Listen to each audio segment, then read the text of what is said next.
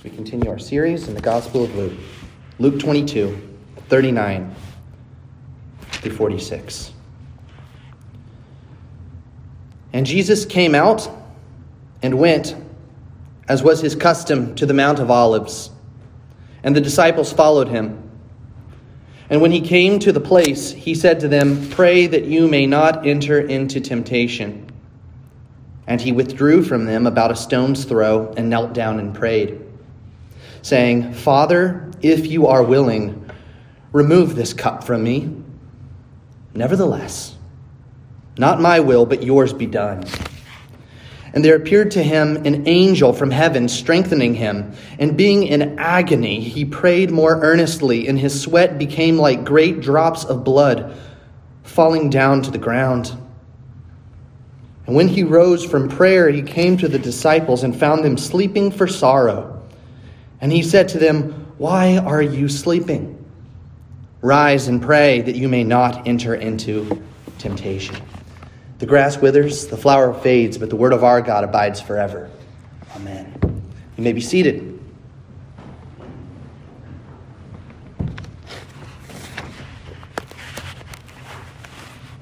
Let's pray. Oh, Father. Take this precious scene in your scriptures and imprint it upon our hearts so that we see the Lord Jesus Christ for who he truly is, love him all the more for it, and live as people who are awake to his calling. We pray this. In the name of Jesus, amen. Preparing for this sermon this week, there was just one re- reoccurring thought that just kept popping into my mind. I just couldn't get past it. It was this there's, there's just too much here. It's just too, too precious. I mean, so personal. The heart of our Savior laid out before us in this passage.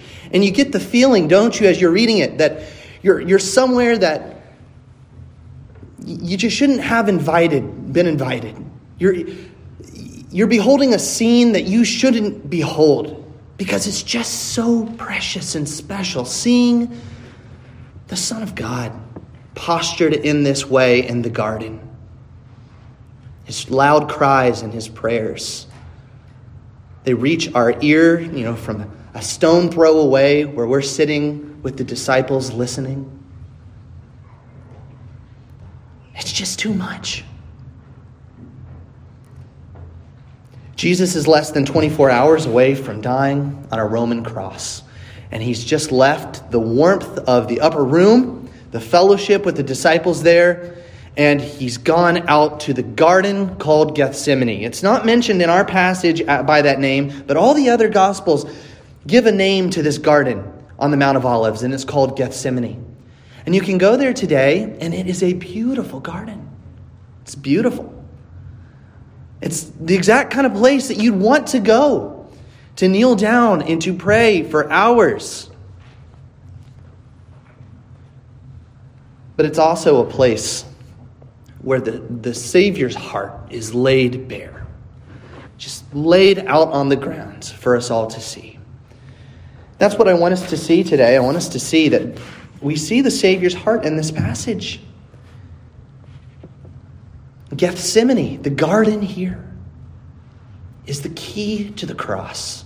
What we see in this moment is the key to everything we're going to see in the weeks ahead as we move to Christ's death, his burial, his resurrection. All of it, all of it has to be understood in light of what is happening in this precious, this precious scene.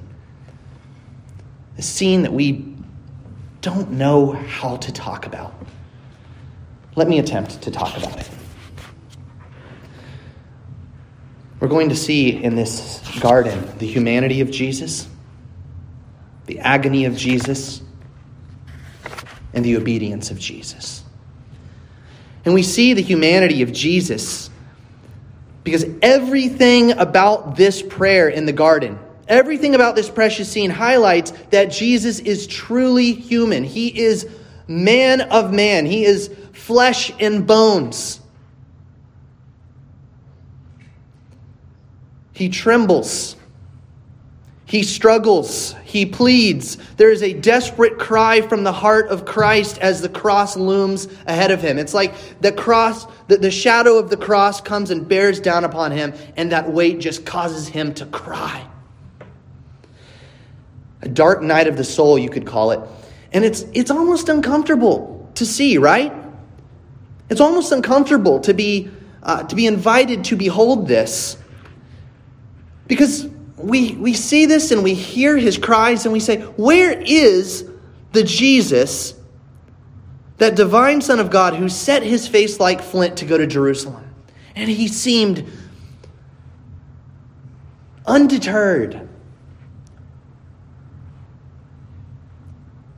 Where's that Jesus now? Where's that Jesus who sets his face like flint and, and, and, and it seems like nothing causes him to struggle, nothing causes him to waver? See, some scribes, some early people who were copying the book of Luke that was handed to them, and they were passing it on and distributing it to other churches, they saw the language in this passage, and some of them were so uncomfortable with how human, how real it is, it didn't fit with their view of who Jesus is, that they started to just kind of leave it out. But we see from the earliest manuscripts of the Bible, the earliest copies of the Bible, that everything in here, everything you see before you, was meant to be here. It is original. And God wants you to see it. Why?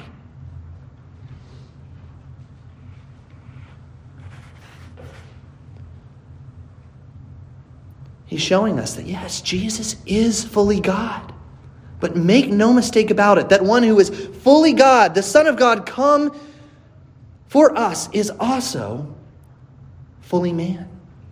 Jesus' human resources are stretched so thin in this passage that he needs an angel to come and support him.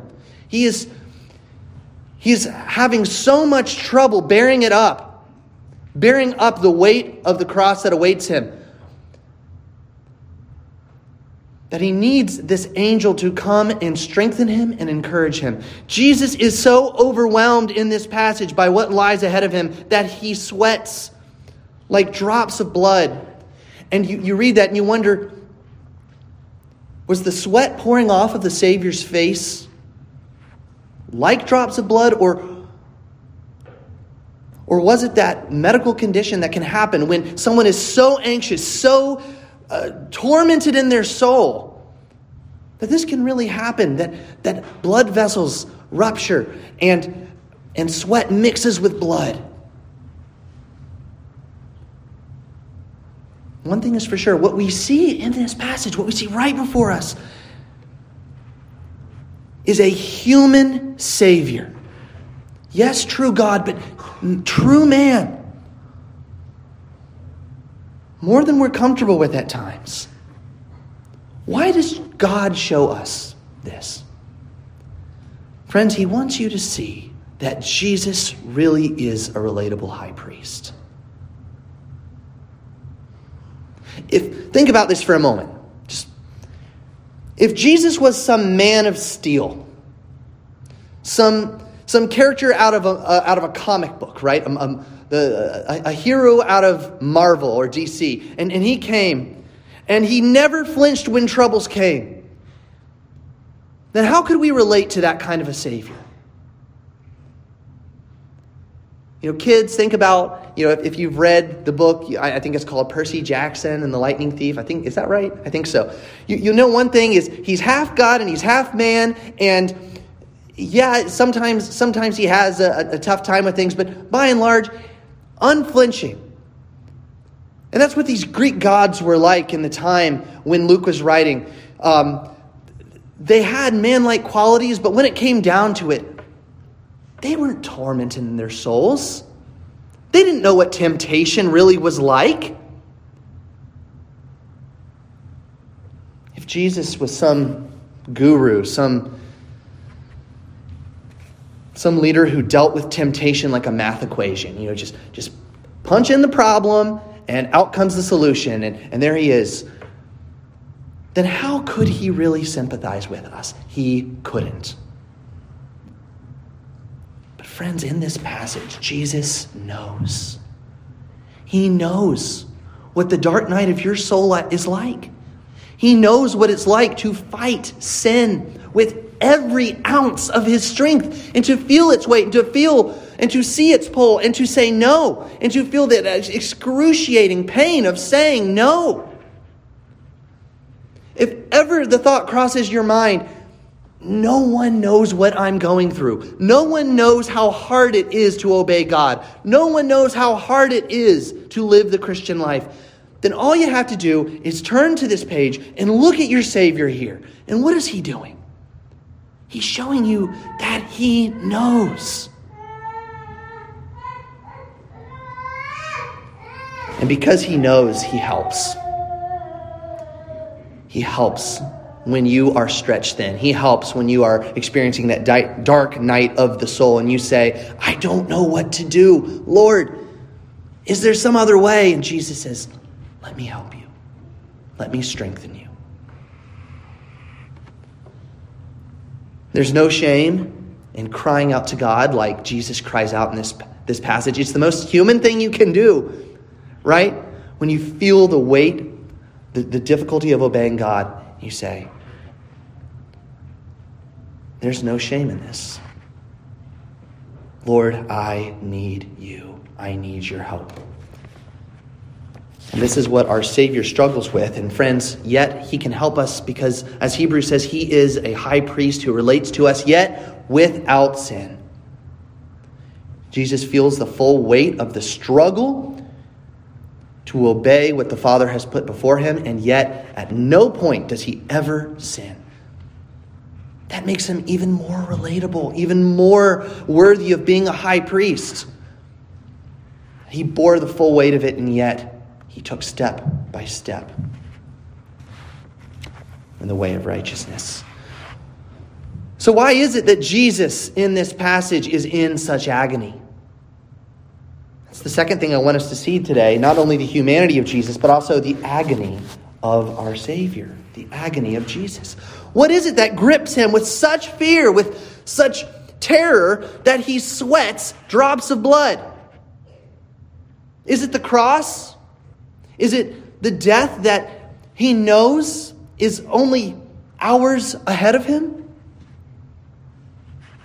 You know, many people have known on the you know uh, on death row that they are hours away from death. And yet many people have faced death without a reaction like this, without the agony. Many people have gone with Uh, boldly into death and faced it. But here, Jesus is terrorized in an agony. And here's the reason why. I, it's, not, it's not first and foremost the death that Jesus is terrorized by. It's not death. It's the kind of death that he faces. That's what fills his heart with terror. He calls it the cup. Now we have to understand what this cup is. There were two cups in the Old Testament. One was the cup of blessing for the righteous, the cup of blessing. Listen, listen to the Psalm, um, Psalm 16 as it speaks about the cup of blessing. The Lord is my chosen portion and my cup. Psalm 23, a familiar passage.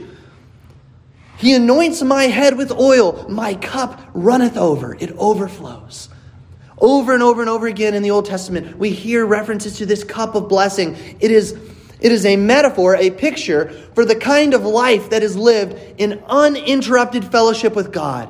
Just drink after drink, tasting that the Lord is good, walking in his ways, being filled with his presence. That's the cup of blessing. And that's the, the life of, of the righteous. But there's another cup in the Old Testament held up for us to see and to look into, and it is the cup of wrath for the wicked. If you turn to Isaiah 51, I think it's worth turning there if you have your, your Bible. And in Isaiah 51, on page 612 of the Pew Bible, we hear this about another cup. Wake yourself, wake yourself, stand up, O Jerusalem, you who have drunk from the hand of the Lord the cup of his wrath, who have drunk to the dregs the bowl, the cup of staggering. It's a fearful cup. In the book of Revelation, this cup of wrath is described as a bowl full of fire and vengeance from God. And imagine here's what this cup is take all of mankind's disgusting sins, every filthy thing that man, that every kind of man could ever do, and mix it into a bowl. And there it is, swirling around, black and disgusting and filthy. And then mix into that bowl another ingredient the wrath of God, the eternal wrath and vengeance of God that every one of those sins deserves. And put it into the bowl as well. And what do you have? You have a, a, a concoction that if someone were to hold it up to you, it would be a million times worse than being offered a cup full of gasoline and being told to drink it. It's a cup of wrath. This is the cup that is a picture of hell itself absence from the Lord. Wrath deserved because sinners have turned away from God. And when we, we hear of this cup, we have to understand that Christ is the only person to have ever lived who had no claim to that cup of wrath. He's the only person who, who up to this point has been drinking day after day in beautiful fellowship the cup of blessing, knowing the Lord's presence, tasting and seeing that the Lord is good. Friends, you and I deserve the cup of wrath. And yet, this is the cup which Christ knows the Father is giving him to drink. And that's what causes Christ agony. That's what rocks him to the core. It's not the death, the prospect of death, that horrifies him. It's not just the cross. It's what the cross represents, it's what the cross is. It's the kind of death. You have to understand in drinking that cup, Christ loses everything he loves. And he gains everything he hates. What does Christ lose by drinking this cup? He loses fellowship with God.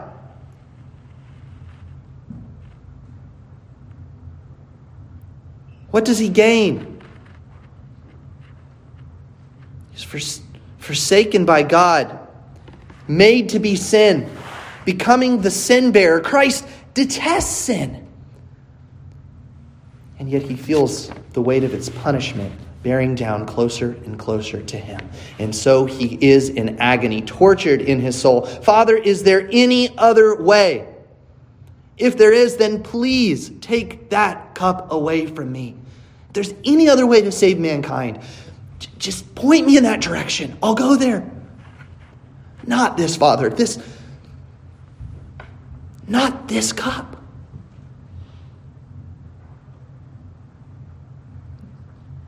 And yet, in the very next breath of Jesus, we hear this Nevertheless, not my will, but yours be done.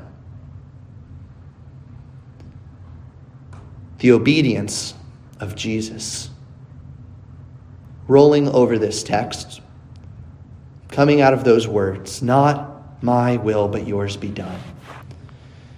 It's this submission to the divine will that had to be the hardest of all for Jesus. As a true man, Jesus consents to his worst nightmare. On Golgotha, on, on the place of the skull, at the, at the cross, Jesus surrendered his body. But here's what one commentator says Here in Gethsemane, Jesus surrendered his soul. He crucified his soul. He, he submitted his will to the divine will. He submitted his human and struggling and tempted will to the will of God. Friends, you have to see that everything that happens after this moment is the fruit of this place in Gethsemane. Because when Jesus goes, and, and in moments we're going to see, next week, we're going to see him offer himself up willingly to Roman soldiers. He's not offering himself up to Roman soldiers, he's offering himself up to the Father. He's giving himself up to the Father's will. Isaiah chapter 53 says it was the will of God to crush him. To not just have him taste that cup of wrath, but have him drink it down every last drop until that cup was completely empty, until there's no more left. Why? Why would the Father have the beloved Son drink that cup? Here's why simply this so that you and I would have none of it to drink, not a drop but instead so that we could have the cup of blessing held out to us. Christ talked about that cup of blessing moments before he went to the garden. He said, Friends, disciples, here is the new cup in my blood. Drink of it, all of you. It's the cup of blessing, purchased by Christ. We heard 1 Corinthians 5:21 earlier. What was the Father doing in all this? He made him to be sin who knew no sin, so that in him we might become the righteousness of God. You see the great exchange taking place as Christ takes our cup and we receive his cup, the cup of blessing. Friends, I want you to see two things out of this passage as we bring this beautiful text to a close. And the first is you have to look upon your Savior in this passage, and you have to see that this is what this is what it cost him to save you from your sins. And if you have not believed on the Savior, if you have not called upon him and looked to him and said, Jesus, I need you. I cannot save myself. I cannot drink this cup of wrath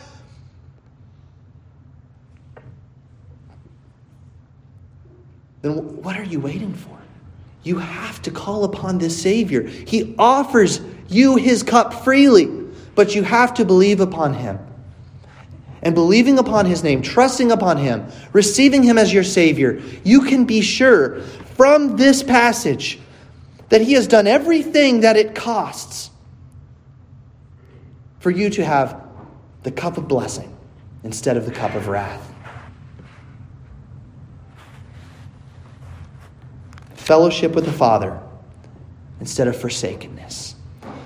That's what the first thing you need to see as, as you hear the words and the cries of your Savior in this garden. This is what it cost him. This is what it cost the Savior to die for sinners like you. And he comes to you now, disciples, and he finds you distracted and sleeping for sorrow like the disciples in this passage, struggling under the weight of your own temptations to follow him. And he calls you to an obedience to the Father's will. Rise, pray, don't fall into temptation. But we need to understand that Jesus does not ask this of it, ask this of us. He does not demand this of us without also showing us a beautiful example of what it looks like to struggle to follow the Father's will, to submit to the Father's will, to pray, and to be strengthened in order to follow the Father's will. Friends, let's rise and praise and pray and follow our Savior on this path.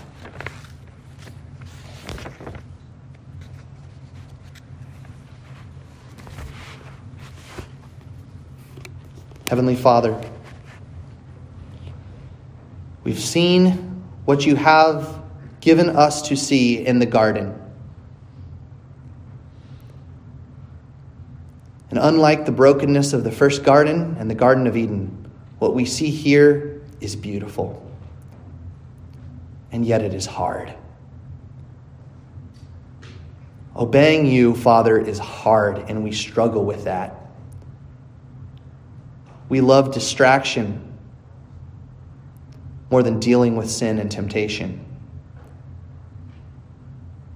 But you have given us a Savior who has done everything necessary, drank every last drop, so that we can obey you. Help us then, Lord, to be fervent in prayer like our Savior was, to agonize over sin like our Savior did, and to submit to your will and obey you like our Savior does and helps us to do as our high priest. We pray this in his name. Amen.